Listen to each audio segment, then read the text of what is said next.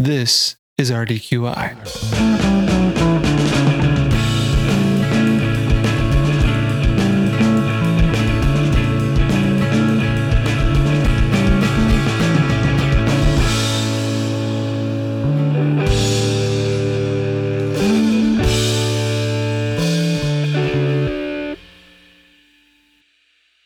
Hey, Ryan, do you ever think that you were born in the wrong decade? No, I really, no, not at all. But that's a good question. No, I mean, well, I should say that I'm a middle child. Let's go there first. So I generally play the peacekeeper type, adapting to the situation. So to me, I'm always just playing off of the environment that's around me, which is a simplistic version of who I am, but that's kind of where I come from. So to me, I don't idealize those, past moments in time so much.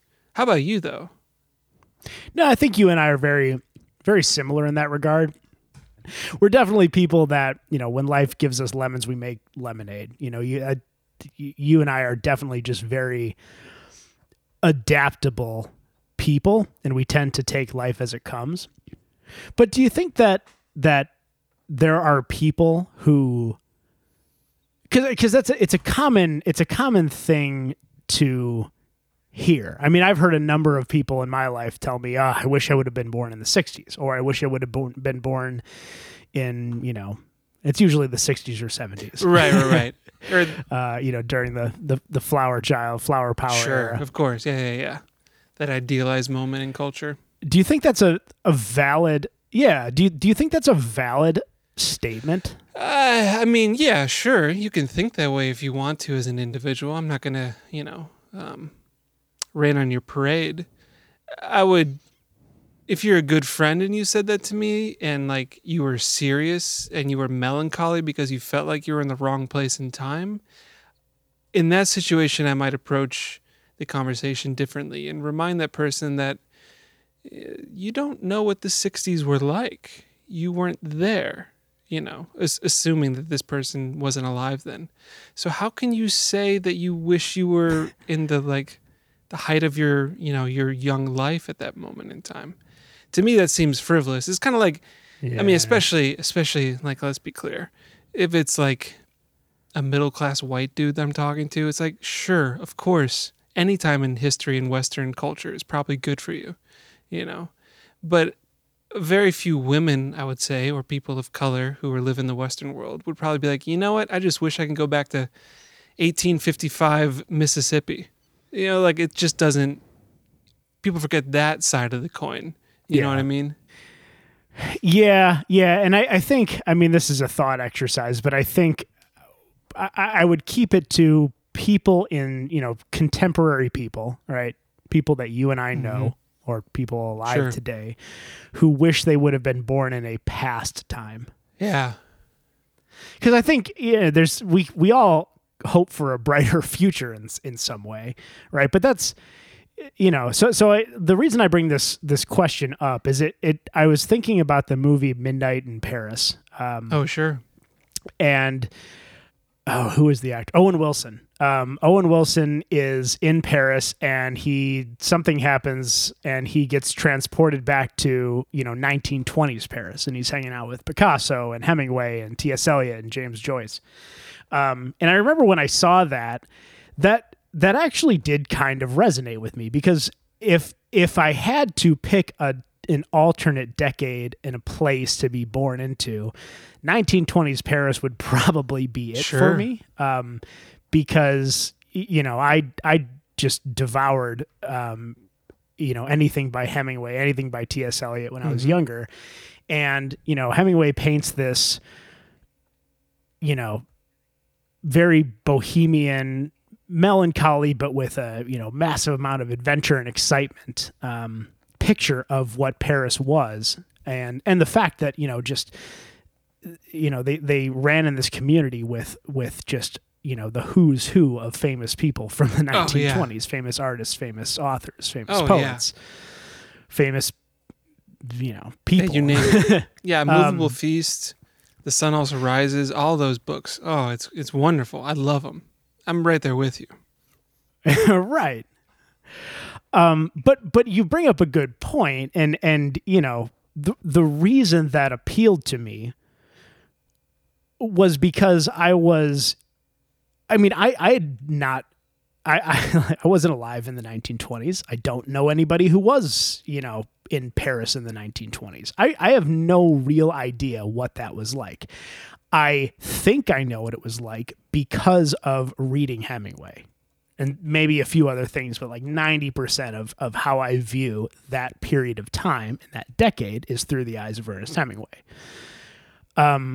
Who is, you know, that would be suspect if he was trying to realistically describe what was happening. But he, you know, on top of it just being one person's opinion, it was also an artistic opinion. Sure. He wasn't trying to necessarily paint reality. He was trying to write a novel. So my vision of that decade is...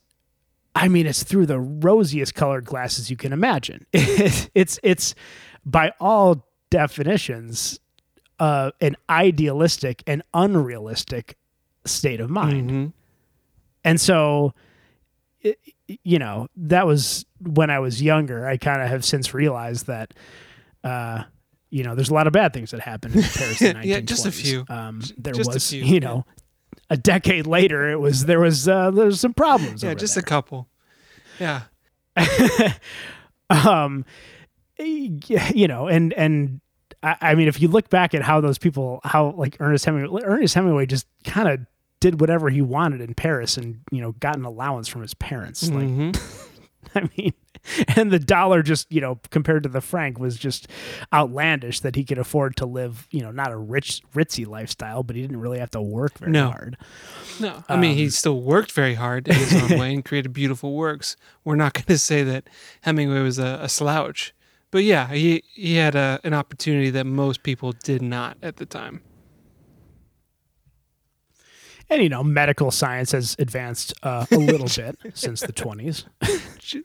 People live a little bit longer these days. Women survive childbirth way more frequently. Yeah, I'm following. Women have the right to vote. Yeah, just a couple. So, you know, my personal feeling on it is I don't think anybody at any point in history has ever thought about, you know, oh, I live in 1920s Paris and this is the greatest decade and greatest place ever. I think there's problems everywhere, and a desire to live in a different decade and a different time in a different place is just based on some sort of unhappiness with your current state and some just, you know, of an understandable impulse to just be in a different world that seems better than the reality you face today. Sure. I mean, even you can even see that in Hemingway's writing. I mean, he constantly struggles with trying to figure life out, to understand what it even means.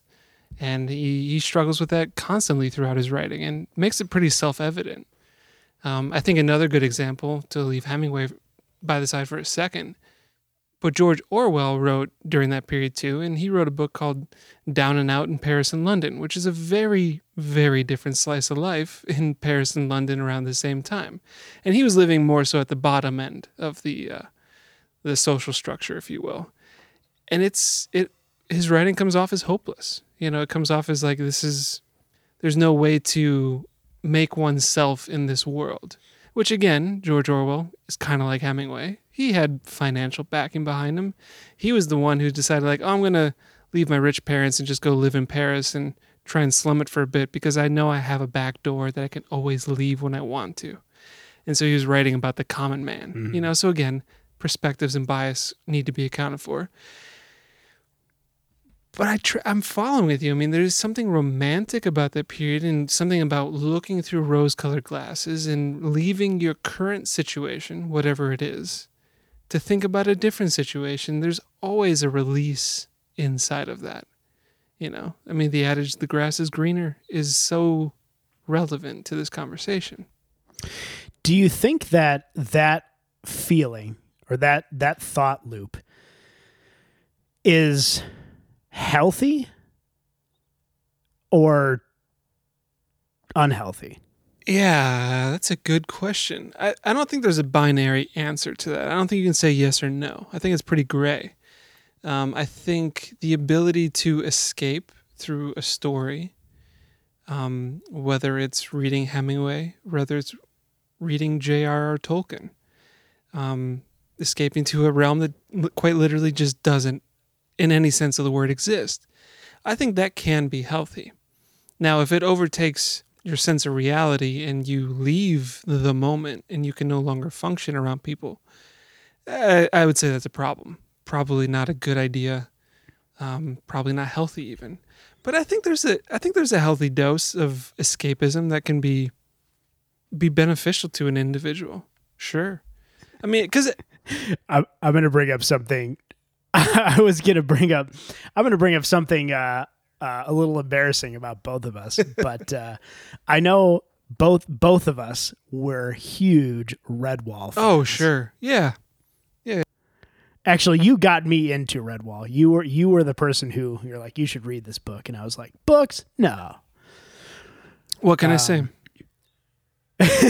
But if I think back, I mean, I still have, you know, a number of hardcover Brian Jacques, you know, Redwall books. And I remember when Brian Jacques died several years ago, you and I were talking about something completely unrelated, but we brought up, hey, did you hear Brian Jacques died? And you said, yeah, I picked up The Long Patrol and I started reading it. And I said, no way. I picked up The Long Patrol and started reading it.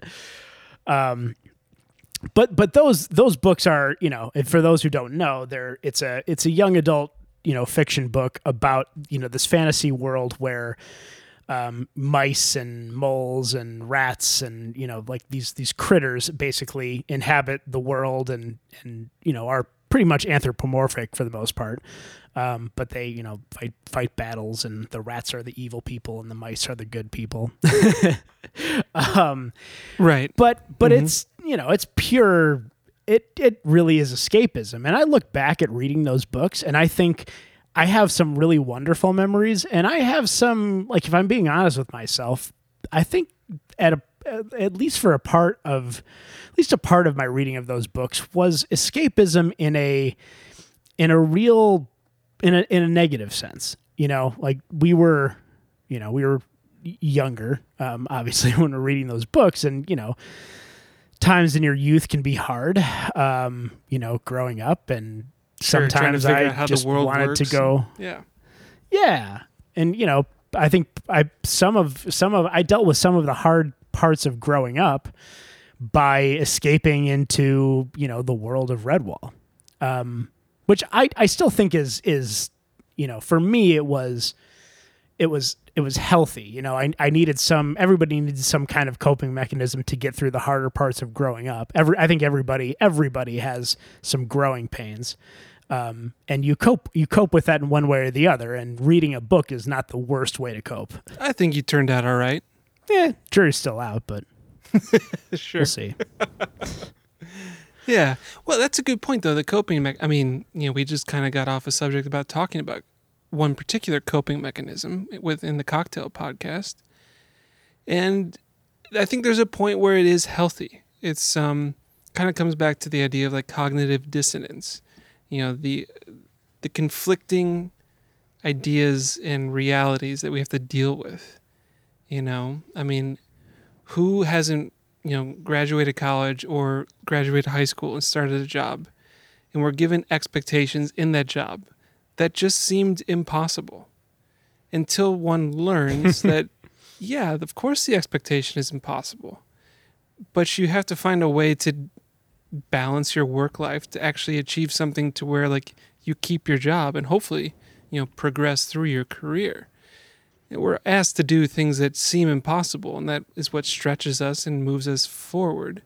Sometimes it's too far forward, it's unbalanced, and it can break a person, but I think there's a bit of health to being able to escape to a world of, you know, ferrets and mice battling each other with swords, because through the fact that, like, yeah, mice can't talk, we know that, but the conversations these mice have are still relevant to our life, and the struggles they face in these stories are still relevant to us. So we can escape, in a sense, but really all we're doing is looking at life through a different perspective. At least in my opinion. I mean, how is that kind of how you would approach, I mean, any escapism literature? I honestly didn't think about that, but it is a good point. I mean, I think there's a lot I learned about, frankly, about, you know, good and not good and evil, but good in the face of evil, right? Like it's, you know, that kind of informed my later life. Like, you know, when you're younger, there is good and evil. When you get older, you realize it's a lot more complicated than good and evil. But there's parts of it that aren't, you know, and it's very easy to slowly, incrementally convince yourself to be ultimately evil because you just make one moral concession after another, and after a while you end up being something that you would have despised as a younger person. And I think, you know, what those books kind of taught me is that sometimes, even against all odds, you really have to stare your moral compass in the face and stand up and do what's right within your, you know, whatever drives your moral compass. I don't want to go there necessarily. Sure. Yeah. But yeah, I didn't even really think about it that way. But I mean, there is some good to kind of, you know, escaping into a world that doesn't necessarily work the way ours does, but teaches you lessons that make this actual world a better place. But that being said, so I bring that up because, you know, I think escapism, somebody once told me, I think I've said this on this podcast before, but somebody once told me that everybody has some kind of vice. And what I take that to mean is everybody has a coping mechanism because life is hard sometimes. And you have to deal with that. And it's you know, there are some days, everybody's going to have, you know, a handful of days that are just awful, you know? Mm-hmm. Yep. Everybody's going to have a worst day of their life. What do you do at the end of that day? You cope with it somehow, right? And as a coping mechanism to kind of help you get through life, escapism, I think, can be very healthy. It can improve your mood. It can, you know, kind of change your perspective. It can teach you things.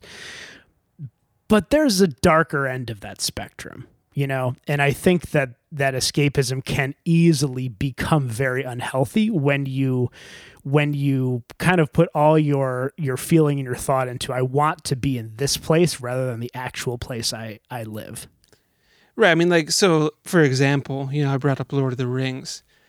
If I was convinced that really, truly, I'm an elf, and I was going to change my life and live like an elf according to Tolkien's vision of how the elves lived, I think there's a point where that can be fine. You know, there's some noble features of the elven people in those books, where I start to ask questions, and I'm not here to cast judgment on anyone feeling this way or thinking this way, is, you know, when you start to modify your body and go to plastic surgery to convert your ears to be elfish, and you take measures to that degree, and you start to leave, I don't want to say leave society, but you start to kind of edge away from society to live in a world that doesn't exist and, like, never existed. I mean, it was purely fiction to begin with.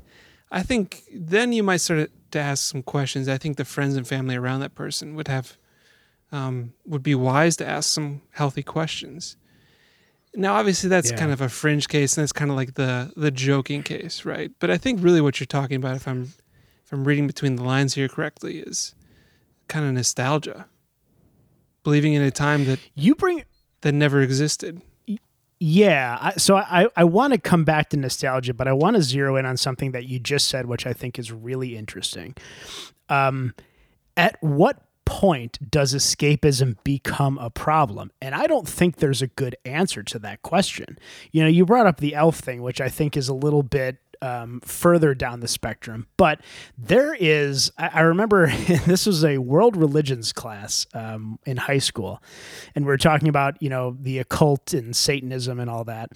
And there's a whole community of people who, like, want to be vampires, and they you know, they'll go so far as to whittle down their incisors, you know, to fangs. Sure. And they really dive into that lifestyle. And I, you know, that's all I'm going to say about it. Cause I don't know. And that community is big enough where I feel like you would, you know, I don't want to cast any judgment on. I mean, it's not for me, but who's to say that, you know, those people haven't built a fantastic community that really, you know, empowers them in life. That's a good point. It might seem weird to a lot of people, but I don't think it's, you know, it might be antisocial from a mainstream perspective, but if they have a big enough community, is it really antisocial? That's a good point. I think they just created a subculture. Yeah, I mean, as long as they're not, like, you know, taking this step to, like, actually try and start harming people to consume their blood, then I think, like, okay, that's a line that I'm going to say you've crossed. But yeah, if it's just a bunch of people getting together and, to your point, forming a community around this identity that they have inside themselves, yeah, I'm not going to say you're doing anything wrong there. Like, more power to you. As long as you're not harming, you know, that's kind of the line for me. But you wonder if it, you know, so and again, I do not think there's a right answer. Well, I mean, there might, I certainly don't know the right answer, but where do you draw the line? Where does the behavior become antisocial, self-defeating? And, you know, if you want so badly to be somewhere else, something else, someone else, sure, then you just discount reality and you just refuse to live in the present moment, and that could be very, very unhealthy. Right. I mean, that's a slip and slide that goes downhill real quick. Sure. Yeah. But where's that line? I mean, that's got to be case by case, doesn't it? I mean, there's no way we can talk about theoreticals and be like, yep, here's the line. You know, this person crossed it, this person didn't, right. You know. Yep. You know, I think that's the importance of living in community and living amongst people that can hold you to account in your life, you know, or have accountability with you is probably a better way, a more polite way to put it. You know, I mean, if you are completely removing yourself from your family life, the kinship ties you have, that might not be... Like, I'm not going to say that's wrong or right. I have no idea. I don't know your situation. But I can see how you could walk down this path and be very isolated and end up in a very poor situation. Again, it's not for me to decide, not for me to judge. But I think it's something that everyone contemplates. I mean, I feel like that's what middle school is, right? Is realizing that you have a family, whatever that family is, even if that family sadly doesn't exist and you're in a foster home or something of that sort, you know, you still have people around you that are probably caring for you to some degree. It might only be one person, right? But then you're in this world, you know, you're in this school system where you have peers and you have to find your place inside that group. And people want, I think, and this is an opinion, obviously, but I think people want to be known and they want to be loved. And whatever steps they take to get to that place, I'm not going to say they're wrong or right because I don't know, like, I'm not in their life, you know? If it's if you're going down a path, Dave, that I think was wrong, that was going to lead you astray and be detrimental to your health, I'm going to let you know. It hasn't happened yet, so I haven't had that conversation yet. But it's not to say that couldn't happen to you, me, anyone in our friend group. And that's where I think it's tricky. It's so much about the community interaction, the fact that I think humans need each other and we are intertwined and interwoven into each other's lives. Which is to say, I don't know where the line is. I have no idea. No clue. What do you think? I'm going to go out on a limb here and try and connect this to something that I believe we've talked about on this podcast before, but I can't remember the episode. If I think about a liminal event, it is an event within a society that basically changes all of the rules, all of the prescribed rules of how to interact in that society. It just turns them on their head. And sorry, a Libnoid event, not a liminal event. Right. But these events are very, very common throughout different cultures and throughout history, right? So how, you know, the basis of Halloween, for example, was all of the peasantry could go to the rich people's houses and destroy property and wear masks and, you know, maintain anonymity. You know, it was the social order on its head. Carnival is this whole, you know, bacchanal celebration where, you know, you conceal your identity and you basically just live a different life for, you know, a day or a series of days. Sure. Or prom could be a night where you are stepping into adulthood in a way. And you're given more responsibility than you should have at the age of, 17, 18, something like that? Yeah, exactly. But do you think that that's kind of a manifestation of the need for human beings to have some form of escapism? Oh, that's a good point. Yeah, oh, yeah, I think so. I mean, off the cuff, sure. I'd go with that. And maybe, you know, the fact that there are, you know, these subcultures that are being created in modern society, is that a result of the fact that we don't really have liminal events or limnoid events in the way that we used to, right? I mean, there's nothing really special about Halloween. It's slightly different than your average day, but not so much.